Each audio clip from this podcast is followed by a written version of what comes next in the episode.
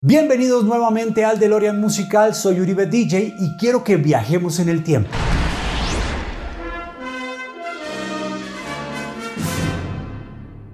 Volvamos a junio de 1985. Los hermanos Mark y David Knopfler de Newcastle, en el noreste de Inglaterra, junto a sus amigos John Ishley y Pete Weathers, formaron una banda en 1977. Mark y Weathers ya tenían una banda que tocaba en los pubs de vez en cuando por allá en 1973. Aquella banda se conoció inicialmente como The Cafe Racers, pero un día, mientras ensayaban en la cocina de un amigo llamado Simon Coe, el hombre de repente les dijo, Man, we're really in dire straits. La frase in dire straits significa en español algo así como estar en una situación muy difícil, muy complicada de arreglar. Es en ese momento que se establece Dire Straits como banda. El grupo grabó un demo que contenía cinco canciones y con él tocaban puertas buscando alguna oportunidad. La mayoría de compañías discográficas los rechazó. Llevado ya un poco por el desespero, deciden hablar con un DJ de radio llamado Charlie Gillette, presentador de un programa llamado Honky Tonk en BBC Radio en Londres. La banda se acercó simplemente buscando consejo de qué poder hacer. Pero a Gillette le gustó tanto la música que puso una de las canciones del demo al aire. Esa canción se llamaba Sultans of Swing.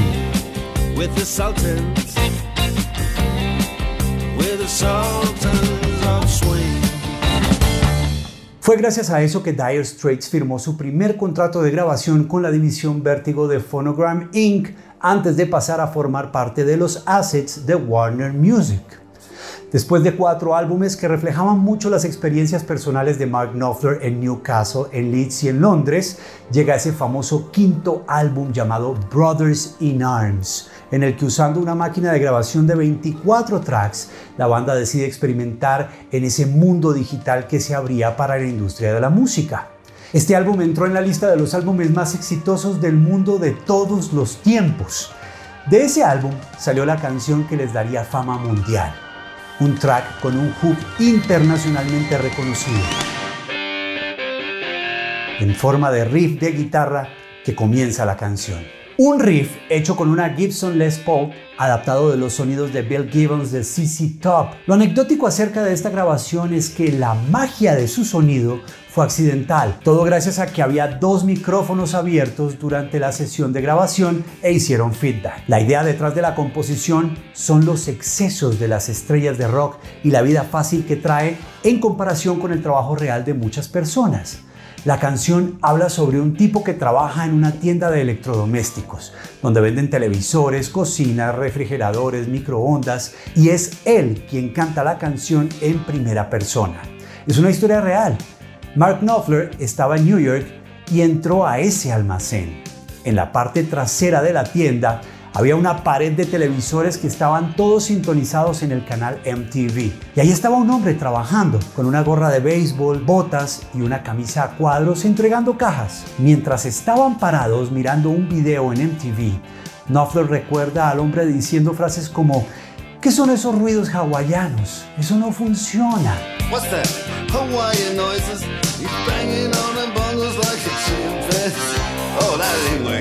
Refiriéndose a un músico que estaba en la pantalla golpeando los bongos como un chimpancé y una mujer que estaba pegada a la cámara diciendo, hey, podríamos tener un poco de diversión.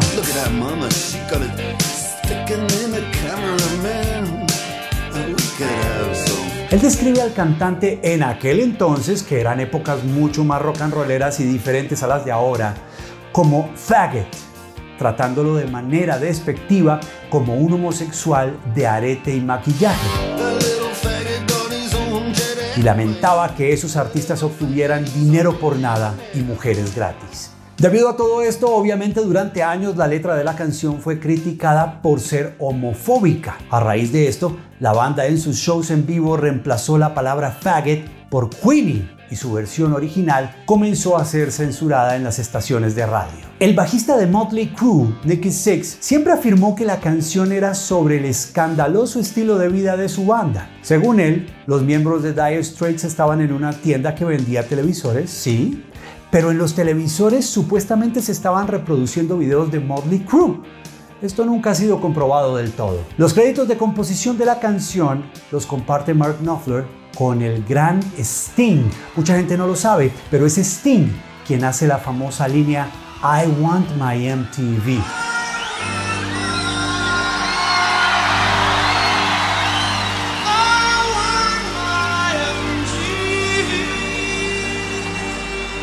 que canta siguiendo la melodía de su famosa canción Don't Stand So Close to Me. Esa famosa frase, I want my MTV, era la frase de campaña del canal por aquellas épocas. I want my MTV. I want my MTV. I want my MTV. I want my MTV. La canción se grabó en un estudio en una isla llamada Montserrat, donde Sting solía ir a practicar windsurf y precisamente por esos días él estaba de vacaciones allá y pasó por el estudio. La banda estaba ensayando Money for Nothing y Sting se dio la vuelta y les dijo, lo lograron malditos. A lo que Mark le contestó, pues si le parece tan buena, ¿por qué no le agrega algo? Y Sting lo hizo. I want my MTV. Si uno va a hablar de Money for Nothing, obviamente debe hablar del video musical es una de las primeras animaciones que se hicieron por computadora y básicamente ilustra la letra cuadro a cuadro. El video fue también uno de los primeros en usar personajes humanos animados por computadora y rompió todos los esquemas existentes en su momento de ser lanzado. Originalmente Mark Knopfler no estaba muy entusiasmado con el concepto del video musical. MTV, sin embargo, insistió en que lo hicieran de esa forma. El director del video fue Steve Barron, que fue el mismo que hizo el video de nuestro DeLorean musical anterior, el famoso video de Take On Me de la banda Aja. Steve Barron fue contactado inicialmente para persuadir a Mark Knopfler de que se diera ante la idea del video. El problema es que a Mark Knopfler no le gustaban los videos musicales. Todo lo que él quería hacer era tocar en vivo. Él creía que los videos musicales y el canal MTV destruían la pureza de los compositores y de los intérpretes.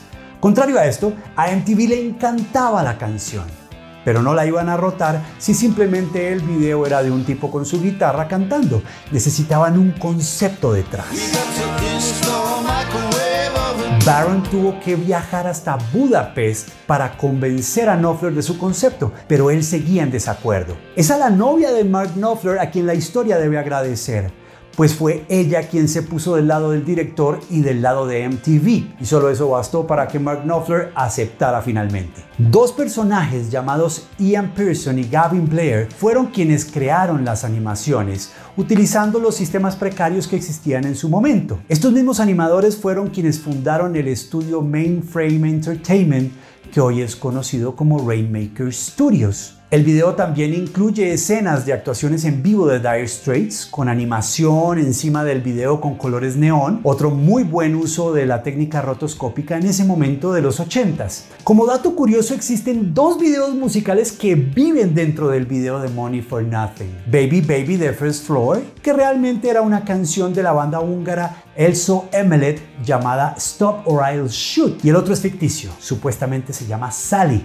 de una banda llamada Ian Person. La otra versión famosa del video fue la parodia hecha por el comediante We're All Yankovic. Tanto la canción como el álbum fueron nominados al premio Grammy como disco del año y canción del año.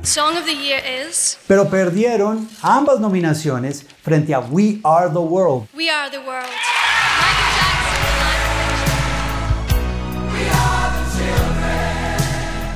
Sin embargo, la canción ganó Grammy a Mejor Interpretación Rock de un dúo o grupo, una famosa canción que fue lanzada el 24 de junio de 1985. Y así como Video Kill the Radio Star,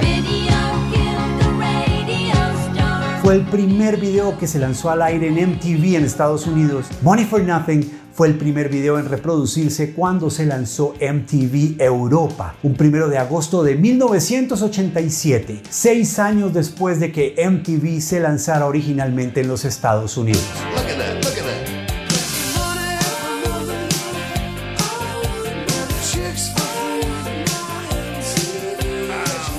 Cuénteme, ¿a qué canción quisiera que viajáramos en nuestro próximo DeLorean musical? Soy Uribe DJ, hasta la próxima y ¡Let's go, Doc!